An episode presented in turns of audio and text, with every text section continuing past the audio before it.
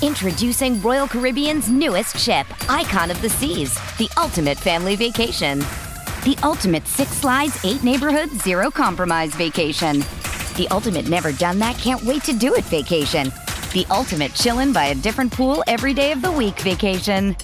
This is the icon of vacations. Icon of the Seas, arriving in 2024. Book today. Come seek the Royal Caribbean. Ships Registry Bahamas. Manu Samoa, two inside Japan's half, need to win the line out, and it's been stolen by Japan. Time up on the clock here. Nagare surely just has to put it into touch. Matsuda does just that. And Samoa, as brave as they have been in the second half, falls six points short. Japan are still in the running for a quarterfinal spot. Manu Samoa, it won't be their tournament. Gee, they showed some life though, haven't they? In this last 25 minutes, uh, we t- we spoke about how the game got really messy just after half time. Lots of players coming in, and the transitional nature of a game does change at that point. A lot of resets at scrum time, some lineouts as well, a bit messy. But then we just saw Samoa come to life. 14 men largely for this half their ability to score points and then now just come so strong towards the finish line. Again, I keep going on about the character of a team. It, shows the soul that they have. Um, really commendable. But Japan now, they get one shot at uh, getting through to the quarterfinals. Theo McFarland is still sat on his haunches on the field here in Toulouse. So is Jonathan Taumateine pointing skyward, a depiction of dejection. Christian Lealiifano this brave, brave man. He tried to will his side over the line in that second half. The Japanese players shaking hands with the Samoans who are strewn across the pitch here in Toulouse. Heartbreak for Manu Samoa, but the Brave Blossoms are still in contention for quarterfinals. A structured performance, and they did just enough. No bonus point, but it won't matter a winner take all fixture for Japan against Argentina next weekend. Full time here, 28 22. Well, post match thoughts Ant Strachan. Just in the in the moment, I guess, having a look at it and our post match thoughts with Vector Ongas bottle swap brave, as you said, from Samoa, but ultimately Japan probably just too much in the tank attack wise tonight. Yeah, I think so. That was the key to it, wasn't it? I mean, their defence was also impressive. You know, they suffocated uh, Samoa, particularly in that first 25 minutes. Uh, Samoa were almost bereft of ideas, didn't know how to break that down. They worked it out the back end of the half so a big plus for the Japanese defence early, and then their attack, as we say, just their ability to, to shift the ball wide. And I keep going on about Tony Brown, but that was his flavour when he had the Highlanders. Uh, they got the ball wide really quickly, and then when they come off their second, third ruck out wide, it was uh, it was always impressive. Lemeki Lomano will be called official player of the match uh, by the World Rugby commentary team, but uh, here at SENZ we may have a different idea. But more to come on the post match show thanks to Vector Ongas Bottle Swap. Easy, safe, quick, and convenient. Short break, stay with us. Wow, what a morning. And what a game, one of the most entertaining games we have seen. Plenty of controversy as well. Two yellow cards, the red card to Ben Lam as tournament will be done with just one game remaining for Manu Samoa against England next week, but it won't be enough for them. They will not be making the quarterfinals of this tournament. Japan, though, still very much alive. Welcome to the post-game show with Suzuki, the ultimate outboard here on SENZ. Scotty Stevenson alongside Ant Strachan. Dan McCarty will join us at 10.30, filling in for Ian Smith while Smithy's away cricketing in India. Whew, take a breath. Goodness me. Well done, mate. It was a good call. It was an entertaining game. We thought it would be. We talked about the contrasting styles, and uh, we also spoke just a moment ago about how good the Japanese attack was. Mm. I think at the end of the day, it was the key for them. Uh, and the initial 20 minutes really made a statement. But of course, you know, we talk about Manu Samoa, how 14 men, they just kept coming, didn't they? They never gave up on it. And I mean, Lealiifano, we, we, we did also agree that was was the catalyst, I think, to a big you know the big part of their last 15 minutes. They had some wonderful contributors as well, but uh, they showed some real fight and uh, and character, and that's what you want in a team. Mm. I mean, now they they're gone obviously out of the competition, which is disappointing for them. But by the same token, uh, they can be proud of their of their back 20 minutes, I think. And of course, Japan go on to fight another day. They sure do. Uh, well, speaking of Christian Leali'ifano, time now for the Farmside Great Moment, brought to us by Farmside Mobile and Broadband. Enjoy one bill. And to me, it's Christian Leali'ifano's try. It was the try that got Samoa back within six points, right by the left hand upright. Uh, it just showed every ounce of his bravery as a player, Christian Leali'ifano. Yeah, and also they came off about three or four rucks. So it was about ruck four. He ran and he was by himself and there were four defenders in front of him yeah. who were actually spaced. So he had to use a little bit of footwork to punch through, but it was his body position, and it was like. If no one else is going to do it, I'm going to do it. And he did that exactly right. And of course, it gave them a wonderful chance to actually win the game because it was so close to the post and he kicked his own conversion.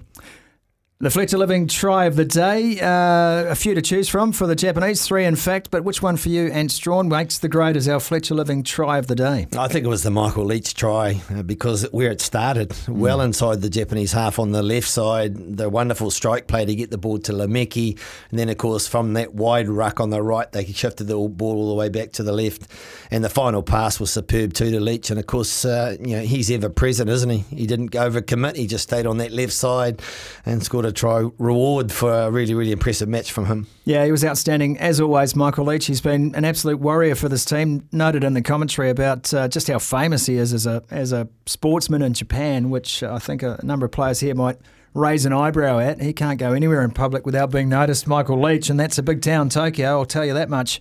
Uh, we move to our toughest of the day here, and, and not necessarily this uh, from the winning side, but uh, there's one player we mentioned in our preamble before the game, Ant Strachan, and he, and he lived up to every bit of the hype today, didn't he? Theo McFarland. Yes, exactly. I mean, if you, if you look at uh, at a position of lock, and you look at all the critical pieces you need in your role, uh, I think he almost delivered every one of them mm. and some. And when you say and some, it means the player himself is not satisfied with just his role. He'll go and look for work in other areas. And of course, the bits he did for Samoa kept them in the game. And I mean, bar a couple of little knock ons in there that could have been anything, uh, he, he just had an absolutely complete performance. Uh, speaking of complete performances, uh, we do need to look at our Take Charge Player of the Match, brought to you by MG4 Electric. Quality and performance with a seven year warranty. Uh, World Rugby names uh, as their Player of the Match. Are you in agreement on that call? Yeah, I am. And, and the reason why is uh, he came in to do a job.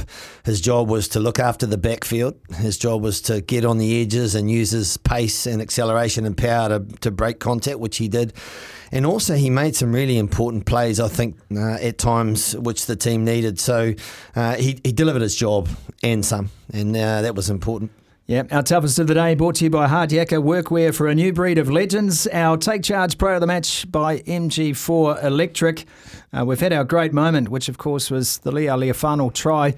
For Japan now, they, they will take on Argentina. And again, you talk about contrasting styles. It really will be the same against the Argentinians, who so far in this tournament have failed to fire. We'll get a, a better idea of their attack against Chile, which shouldn't trouble the scorers too much. Um, well, will trouble the scorers if Argentina play to their potential. Uh, but look, it sets up a, a thrilling finale to this pool. Absolutely. And I mean, you're right. Argentina are a big physical team, aren't they? I mean, they've beaten up the All Blacks a few times. Uh, that's their MO. But I think what they need to develop, and Chile is a really important game for them to develop their attack because when they get their attack right, their stacked up attack, they're really hard to stop. The, the, the danger for mine is that Argentina would have watched this game and they'll see where Japan are vulnerable and it's around that ruck. So yeah. they're going to have to tidy that up because those big men, those big Pumas, are going to head down that track quick smart. Yeah, Marcos Kremer and Pablo Matera and Thomas Lavanini running at you all day long. That's a that's a very different scenario to face up to. Uh, it's been an entertaining game in Toulouse. It really has here on the Suzuki Fully Fitted Offers, the Ultimate Outboard Motor post game show. We're going to take another quick break here. When we come back, we'll continue our summation of the match and look forward to the rest of the weekend. Yeah, welcome back to SENZ and the Kogan commentary box. It is the post match brought to you by Suzuki, the ultimate out- uh, outboard, not on board. We're on board. And Japan were on board today as well, on board the points table. And they are currently second with an all to play against Argentina next weekend. Just looking ahead and to uh, the schedule, thanks to Kubota, together we're shaping and building New Zealand. Of course, the fixture of most interest to New Zealand fans will be the All Blacks Italy tomorrow morning, 8 a.m. Commentary of that here on SENZ with Daniel McCarty. Uh, looking forward to his call of that game. Uh, we spoke a little bit pre-match, but for those who have just tuned into SENZ and whether you're at work or driving about the place today around Aotearoa, it, it's an intriguing fixture for me, and one uh, I truly believe the All Blacks are going to come out absolutely hissing after that couple of weeks um, away from the spotlight in Bordeaux, working on the detail. I think we'll see a disciplined effort from them, and I think it'll be too much for Italy to live with. Now, I know you don't want to get too far ahead of yourself, but I, I don't share this almost latent pessimism that floats around New Zealand when it comes to this game. Yeah, I agree, 100%. Plus, also that they're a bit dinged up, mm. the All Blacks, so it's given them time to recover. Um, I see Sam Cane obviously coming off bench, but uh, most of their pieces now are coming back to full fitness. Mm. Um, it includes Retallick and the like. So, um, arguably, it's their best side they could roll out, bar Sam Cane in the starting lineup. And uh, they'll need to make a statement. Yeah. But uh, the Italians aren't just going to fall over and let them do it. So the first 10 to 15 minutes, I mean, it's an old cliche, isn't it? The first 10 to 15 minutes of a match. But that's the key for me. Really strong set piece, scrum line out and then their attack's got to go to work with confidence, and the key players have to contribute to that. I, just look at all the narrative at this World Cup is around Ireland, South Africa, France. Uh, yeah, I can't remember a World Cup where New Zealand was not mentioned in dispatches uh, the way they have not been in this World Cup. I, and I actually think that's a real positive for this All Black side. It just gives them an extra motivation that perhaps none of them in their careers have had before. This feeling of being not just an outsider, but a genuine outsider in the eyes of the world. Totally agree. Again, mate, you, we're on point today. We're, we're, agreeing with each other. But I mean, if you look at the global game now, you know, the there's so many nations now that are at the sharp end mm. and, and, can win this tournament. I mean, it was an exciting tournament going in because we talked about seven or eight teams that could win it. We're still at that point. And of course, you know, the lens off New Zealand is unique mm. because we always see them heavily involved in, in all discussions, like saying they're heading to semi finals or, you know, who's going to play the All Blacks in the final. Well, that's not happening. No, that's, and that's uh, exactly you know right. they've got to navigate through tomorrow, and that's not going to be easy for them to, to present at a quarterfinal. Of course, we know what's just around the corner if they do get there. Um, none of their matches are easy from this point forth. No, I agree. And the, uh, the other thing for me is, uh, and while it's not this weekend, we can can address it. Uh, Ireland have got a bit of a breather, but um, they've still got to beat Scotland in that last game to make it through. And if I know anything about Gregor Townsend and his coaching staff, Brad Mooar, part of that coaching team as well, the former All Black assistant, they would have looked at the draw and they would have said to themselves, now for the last 18 months, that's the game.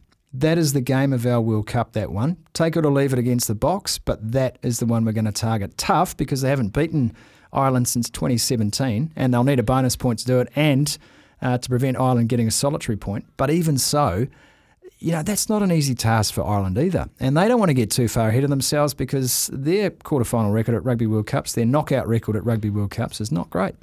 No, it's not. And also, they, they have become unstuck a bit against Scotland before. So if, if we pull up the history books, uh, there's certainly some losses in there for Ireland. I mean, they're at the, the, the top of their game, though, let's be honest. So mm. you would think with a short break, just to recover and get the right pieces back in action, it'll be, it'll be tough for them. But here's an interesting thing we don't often talk about look at the Northern Hemisphere teams. Mm. You know, we'd normally write off probably Scotland and Wales. Well, they're both hissing along at the moment. Ireland going pretty good, and that England team we talked about it before this commentary.